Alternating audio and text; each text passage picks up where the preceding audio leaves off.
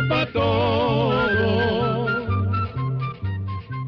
Llegó la escuela, llegó la escuela, llegó por radio. Es un placer inmenso, amigos, encontrarnos de nuevo en un espacio más de...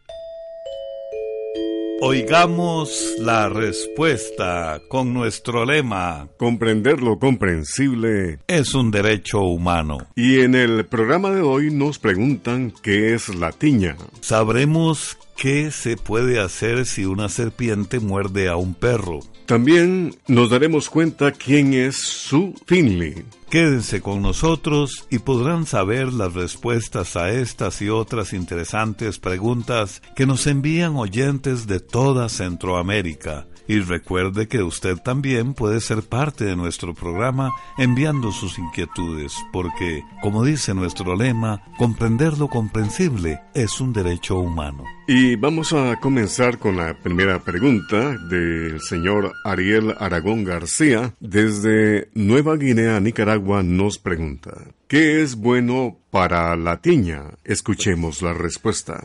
La tiña es un padecimiento causado por un hongo que crece y se desarrolla en la piel. Es muy común y muy contagiosa. La tiña puede darles tanto a niños como adultos. Generalmente la tiña empieza como unos puntos pequeños y rojos que poco a poco van tomando la forma como de un anillo. Este anillo puede ser redondo u ovalado y tiene el borde de color rojo y el centro más claro. A veces el borde es escamoso y puede causar picazón. La tiña puede aparecer en los brazos, las piernas, la cabeza, la barba, la ingle, las uñas y los dedos de los pies. Se puede contagiar por el contacto con la piel de una persona infectada. También puede pasarse por compartir paños o ropa o por usar la misma ducha o dormir en la misma cama. El contagio también puede darse a través de mascotas, siendo los gatos los que más la transmiten. Para evitar el contagio se deben lavar las toallas con jabón y agua caliente y secarlas al sol. Debe usar una toalla limpia cada vez que se bañe y lavar la ropa todos los días y, por supuesto, no compartirla. Además, se deben mantener muy limpios los fregaderos y los pisos del baño. Para tratar la tiña se recomienda mantener la piel limpia y bien seca, porque los hongos prosperan donde hay humedad. Además, se debe aplicar una crema contra hongos. Se pueden usar cremas que contengan miconazol, clotrimazol o ketoconazol. Estas cremas, por lo general, se pueden comprar en las farmacias sin necesidad de receta médica. Para utilizar este medicamento, primero lave y seque la parte afectada. Aplique la crema de afuera hacia adentro en la parte afectada. Asegúrese de lavarse y secarse las manos después de aplicar la crema. Use la crema dos veces por día durante siete a diez días. Ahora bien, si la infección es muy fuerte o no mejora después de haber tenido estos cuidados, lo mejor es que vaya donde un médico dermatólogo, que es el especialista en padecimientos de la piel. Él puede mandarle un tratamiento que sea para tomar. Además, si en la casa hay animales y usted sospecha que también puedan tener tiña, debe llevarlos donde un veterinario para que también los trate. Bien, vamos a la música. Esta es una nueva complacencia. Vamos a escuchar en la cumbia La Pica Pica, como dice su letra, al ritmo de acordeón, percusión y la voz humana, la cumbia caliente, la cumbia bonita, La Pica Pica, con Sixto Gómez y los Defensores de la Cumbia, grupo de Panamá. Disfruten esta cumbia panameña.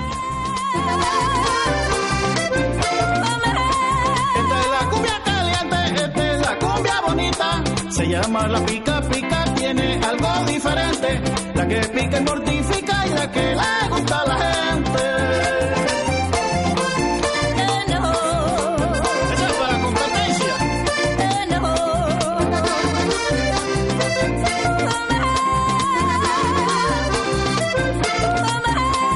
Todos quieren imitar a mi cumbia campesina, todos quieren imitar medicina, pero al que Dios se la da, San Pedro se la bendiga, pero al que Dios se la da, San Pedro se la bendiga.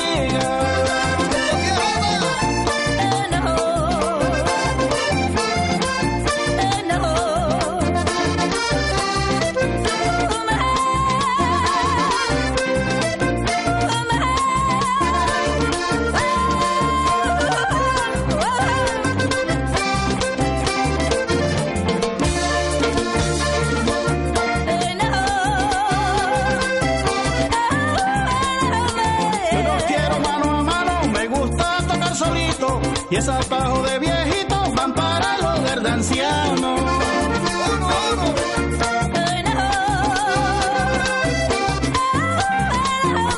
Que hay que tocar parejo, dice uno por ahí. Eso no me cae a mí, yo no soy ningún pendejo.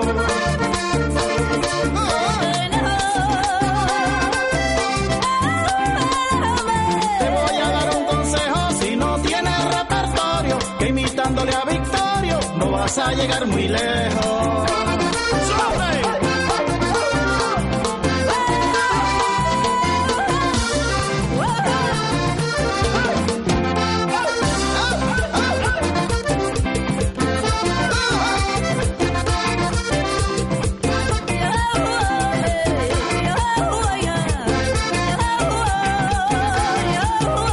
Ahora anda llorando porque no tienes contrato, aunque toques más barato, ya nadie te está buscando.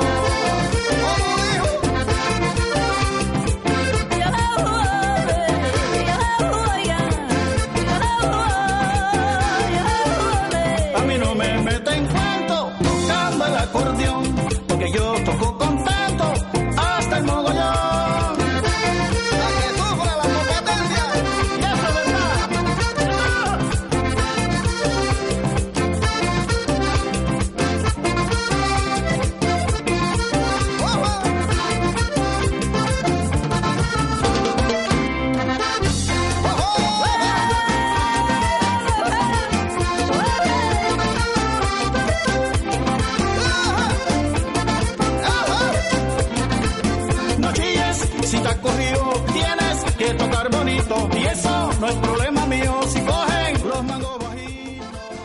Continuamos en Oigamos la Respuesta. Un estimable oyente nos escribe desde la ciudad de Alajuela, en Costa Rica, y pregunta: ¿qué se puede hacer si una serpiente muerde a un perro? Oigamos la respuesta. Si una serpiente muerde a un perro, lo más prudente es llevarlo cuanto antes donde un veterinario. Hay que procurar que el perro se mueva lo menos posible. Viendo los síntomas o signos que muestra el perro, el veterinario podrá saber si se trata de una serpiente venenosa o no. Si la mordedura es de una serpiente no venenosa, posiblemente lo único que el perro va a necesitar es que le limpien la herida y le den un antibiótico en caso de que exista riesgo de una infección. También pueden darle un analgésico para aliviarle el dolor. Si el veterinario observa síntomas que le indican que se trata de una serpiente venenosa, debe ponerle cuanto antes un suero antiofídico de uso veterinario para tratar de salvarle la vida. Como hay dos grandes grupos de serpientes venenosas y unas necesitan una clase de suero antiofídico y las otras de otro, el veterinario también debe observar los síntomas para saber qué tipo de suero antiofídico debe aplicar. En ambos casos se debe aplicar lo más rápido posible. En lugares donde las mordeduras de serpientes venenosas son frecuentes, es posible que el veterinario tenga el suero a mano o que sepa dónde conseguirlo para la emergencia, ya sea con otro veterinario de la zona o en el Instituto Clodomiro Picado. Además del suero antiofídico de uso veterinario, generalmente se le pone al perro también un antibiótico, como ya dijimos, para evitar infecciones, suero para hidratarlo y analgésicos para el dolor. Una mordedura de serpiente venenosa siempre es una emergencia y se debe tratar lo antes posible para procurar salvar al perro. Envíenos sus preguntas al apartado veintinueve cuarenta y ocho guion mil San José, Costa Rica. También nos puede contactar al correo electrónico i c q arroba i c q punto org o encuéntrenos en Facebook como Oigamos la Respuesta. Muchas gracias por contar con su sintonía. Quisiera saber por qué las neveras cogen mal olor cuando se pone pescado en la parte de abajo y cuál es el remedio para evitar el mal olor o que éste desaparezca. Son las preguntas del señor José Ríos desde Santiago, Veraguas, Panamá. Escuchemos la respuesta.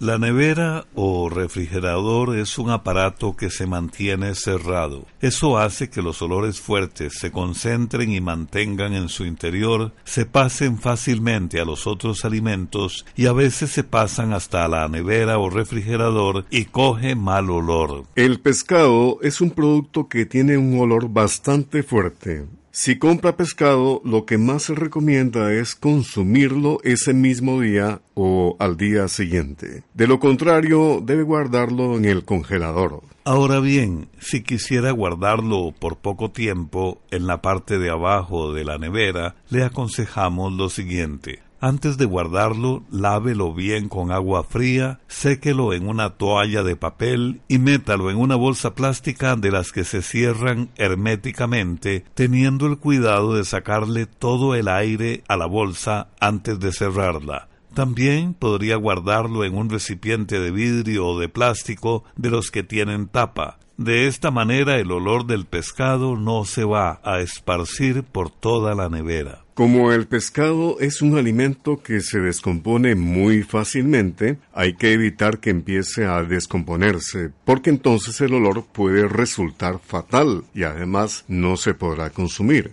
Ahora bien, para evitar que la nevera coja mal olor, lo que se recomienda es mantener en ella un recipiente lleno de bicarbonato de sodio. El bicarbonato de sodio viene en polvo y se consigue en las pulperías o supermercados. Esta sustancia tiene la cualidad de absorber los olores. También podría usar el bicarbonato de sodio disuelto en un poquito de agua o en jugo de limón para limpiar el refrigerador por dentro. Para evitar malos olores también puede servir poner en un platito un pedazo de carbón o unas tajadas de pan que también absorben los malos olores. Voy a sembrar un jazz. Y bien amigos, en nuestra ruta musical vamos a a ir a Guatemala para escuchar de los hermanos Carpio, El Jazmín.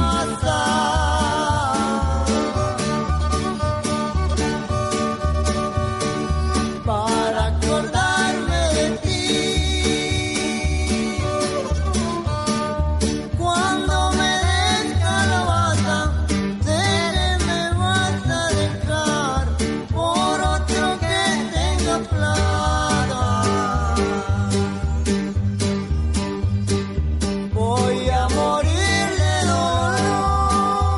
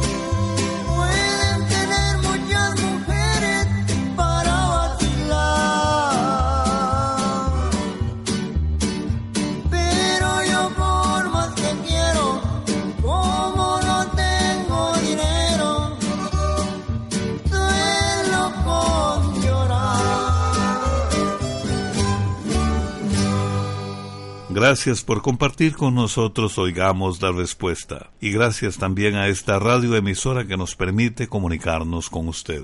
¿Cuál es la historia de Sue Finley, considerada la computadora humana NASA? Es la pregunta que nos hace por medio de WhatsApp un estimable oyente desde la ciudad de Punta Arenas, en Costa Rica. Oigamos la respuesta. Sue Finley es una brillante matemática estadounidense que trabaja en la NASA desde mil novecientos cincuenta y ocho. Cuando Sue comenzó a trabajar, Estados Unidos apenas empezaba a planear los primeros lanzamientos de cohetes para poder mandar satélites al espacio. Sue había tenido que dejar la universidad donde estudiaba arquitectura. Decidió hacer una entrevista para trabajar como secretaria en una compañía, pero no pasó el examen de taquigrafía. Le preguntaron si era buena para las matemáticas y Sue dijo que sí. Fue así como entró a trabajar en una empresa aeroespacial donde trabajaban otras mujeres que también tenían extraordinarias habilidades matemáticas. Cuando esta empresa pasó a formar parte de la NASA, estas mujeres pasaron a trabajar allí. Su trabajo consistía en resolver a mano y usando unas sumadoras electromecánicas cálculos muy difíciles que los ingenieros les pasaban y que servían para idear, diseñar y dibujar las trayectorias de los cohetes. Cálculos que años después se harían usando programas de computadoras. Por su gran capacidad a estas mujeres se les llegó a conocer como las calculadoras humanas. En el momento en que las computadoras digitales comenzaron a reemplazar a las computadoras humanas, estas mujeres se convirtieron en las primeras programadoras e ingenieras de la NASA. Su trabajo ha sido de muchísima importancia a la hora de llevar a cabo muchos programas espaciales gracias a los cuales hemos podido saber muchas cosas importantes sobre el sistema solar. En la actualidad, Sue tiene ochenta y dos años y a pesar de su edad sigue trabajando en la NASA a tiempo completo. Hace poco, cuando la entrevistaron, dijo muy sonriente que no tiene ninguna intención de retirarse. Sue es considerada la mujer con más experiencia de esta agencia espacial y se le han otorgado varios reconocimientos por sus valiosos aportes a la ciencia. El Instituto Centroamericano de Extensión de la Cultura está presentando Oigamos la Respuesta. Compartimos con ustedes las preguntas de nuestros oyentes. Por medio de WhatsApp, el señor Juan Antonio Elvir Sánchez nos envía una consulta desde Honduras. Quisiera saber en cuánto tiempo identifica la cría de una cebra a su madre, ya que todas se parecen y tienen las mismas rayas. Oigamos la respuesta. Vamos a contarle que el embarazo de las cebras dura trece meses. Cuando va a nacer una cebrita, la madre se separa del grupo y se esconde para protegerse de posibles enemigos mientras da a luz. La mayoría de las crías pueden levantarse de diez a veinte minutos después de nacidas y aproximadamente a la hora ya pueden correr. Pero las madres generalmente las mantienen separadas del grupo durante algunos días, ahuyentando a cualquier curioso que se acerque. Este tiempo de aislamiento es importante porque sirve para fortalecer la relación entre la madre y su cría. El recién nacido usa su vista, su oído y olfato para reconocer a su madre. Al estar junto a ella se acostumbra a su olor, a los sonidos que hace y a la apariencia de las rayas de su cuerpo. Esto es muy interesante porque resulta que no hay dos cebras que tengan las rayas iguales. Así que, en menos de una semana, cuando las crías se juntan con la manada, ya pueden distinguir perfectamente a su madre del resto de las cebras. Y ahora, estimados oyentes, es el momento de recordar a la connotada vocalista mexicana Lucha Reyes y su canción El Herradero.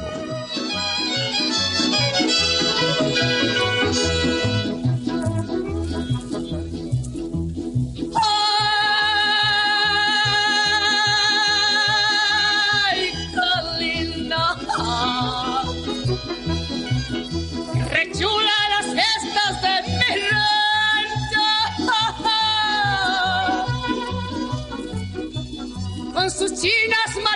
y canciones. Y esos charros que traen sombrero ancho.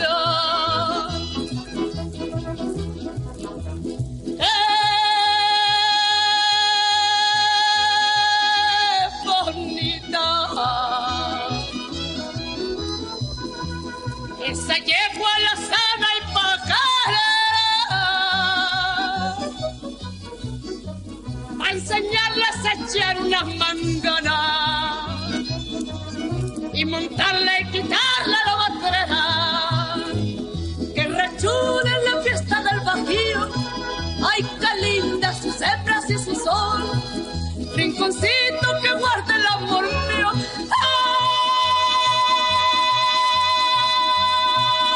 Ay, mi vida, tuyo es mi corazón.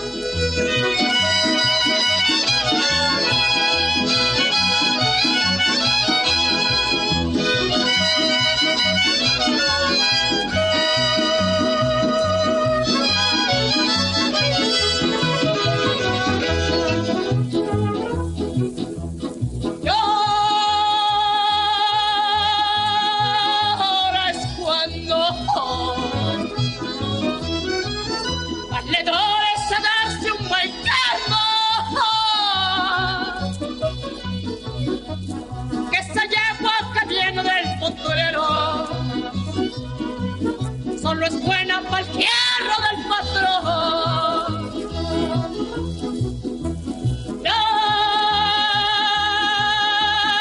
Las mujeres han de ser como todas las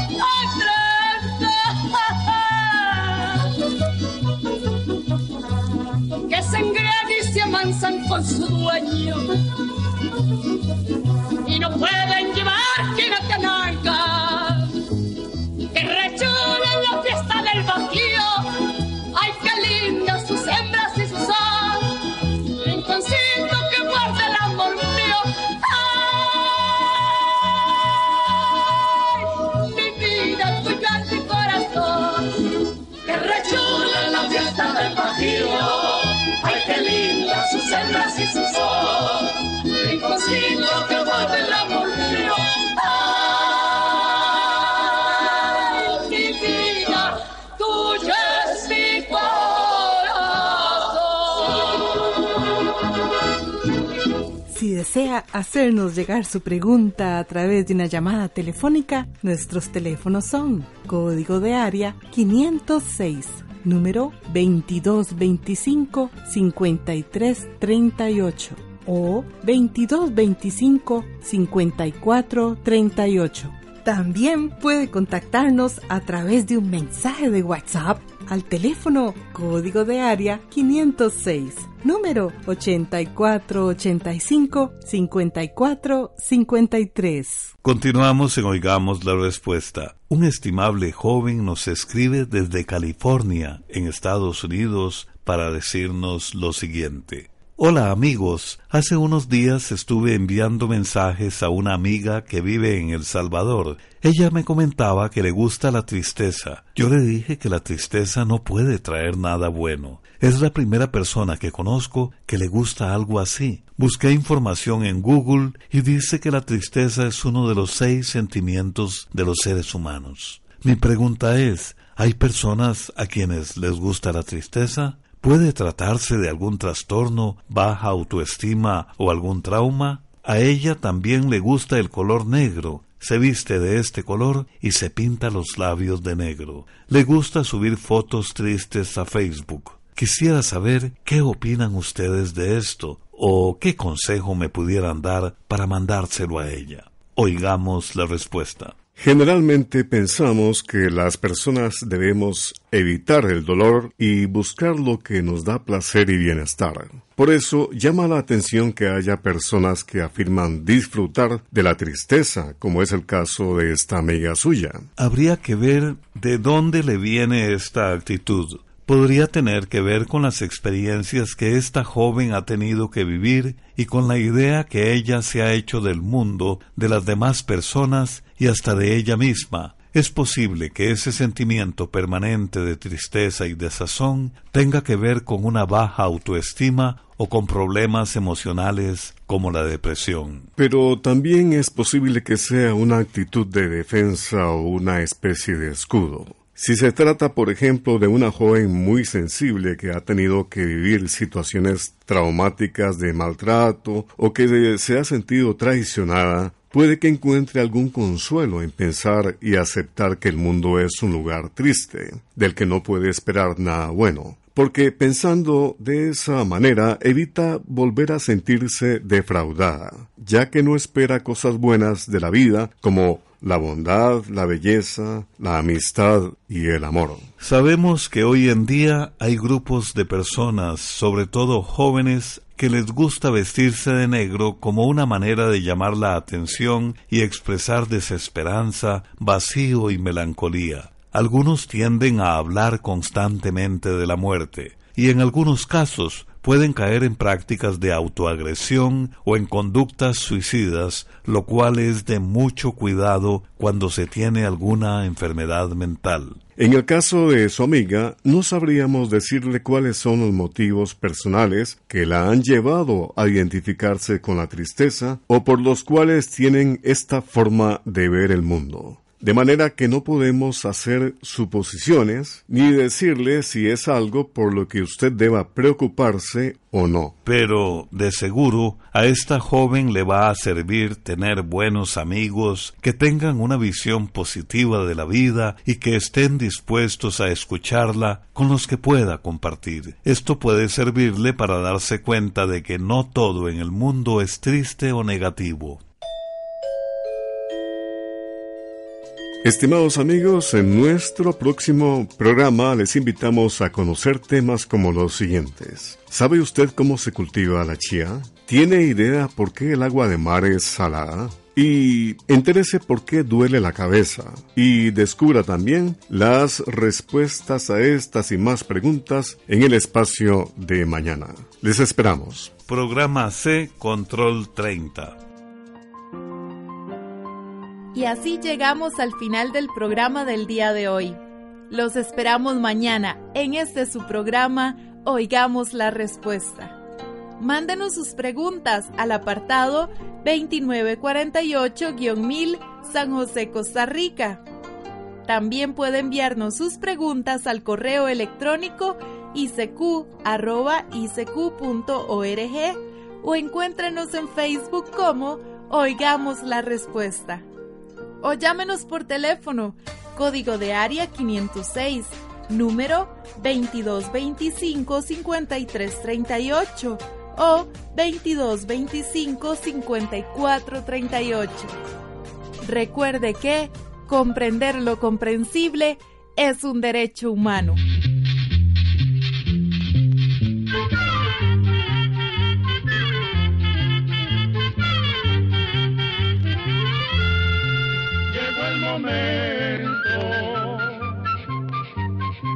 De despedirnos,